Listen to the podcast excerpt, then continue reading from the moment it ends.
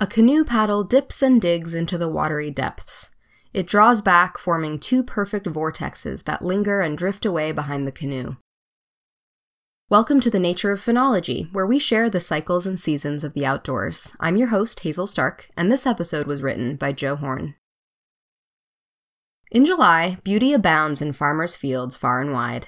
In the vast rolling hills of northern Maine, the potato blossoms extend from horizon to horizon in an array of white, pink, and purple beneath the expanse of our very own New England big sky country. Out in the flatlands of Kansas one summer, I was lucky enough to stumble upon miles and miles of highway bordered by countless acres of sunflowers with their stunning yellow blossoms angled perfectly into the sun to make them all the more radiant. Though I have never had the pleasure of visiting France, Rumors of their lavender field stretching as far as the eye can see sounds like a sight and smell to behold. But here in Maine, at this time of year, in the quiet, shallow backwaters of our mighty rivers and muddy ponds, we have the great pleasure of paddling past fields of dense lavender colored blossoms rivaling in their wildness the tame and orderly fields of French lavender. Pickerelweed. I have learned over the years that wild plants with weed in their name are usually plants worth paying attention to, Euell Gibbons talks of beating the pigs to the pigweed for their tender, delicious leaves. Ragweed is certainly a bit of a nuisance to those among us who suffer from their seasonal clouds of pollen. And of course, in our common language, we often toss around the term weed to describe any plant which we do not know by name and that we find annoying. But as Ralph Waldo Emerson once wrote, what is a weed? A plant whose virtues have yet to be discovered. In my book, the plentiful pickerelweed need no more virtue than being abundant and beautiful during the dog days of summer. The lavender flower spikes may be the most conspicuous feature on this small aquatic plant, but every bit of this plant is spectacular. Most years, by mid to late June, the arrowhead shaped leaves have emerged from the swampy shallows where they are at home. Then, come July, the flower spike emerges and finally opens. At a quick glance, the overall appearance of a blooming pickerelweed patch is of a soft purple.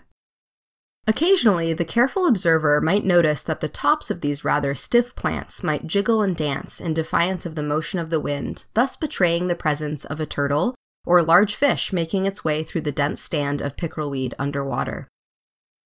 Upon closer inspection, one realizes that the individual purple flowers look almost orchid like, they are often covered with fine white hairs, giving each blossom the appearance of it being frosted or glowing. Lastly, on the topmost petal, there are two small yellow spots which likely serve as a landing indicator for our native bees which pollinate this lovely little wildflower.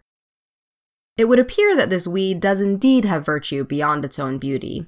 Though I cannot corroborate this with my own lived experience, books and wild edible enthusiasts suggest that the small seeds in the fruits that develop after the pickerelweed blossoms fade are an abundant and nutritious wild food when eaten raw or toasted. Beyond providing our native pollinators with an ample nectar source, these plants create an extensive mat of underwater root and rhizome, which serve a critical ecosystem function by protecting the shoreline from erosion that may occur during flooding or from wave action.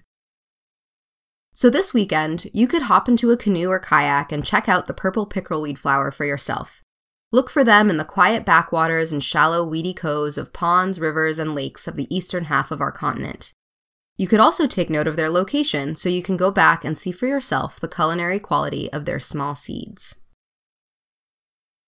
You can download this episode and find a link to the transcript, references, contact information, photos, and information about how to subscribe to the show as a podcast by visiting archives.weru.org.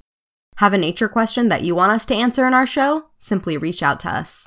Theme music was by a pileated woodpecker made available by the U.S. Fish and Wildlife Service. Thanks for listening, and please join us next week for another dive into the nature of phenology.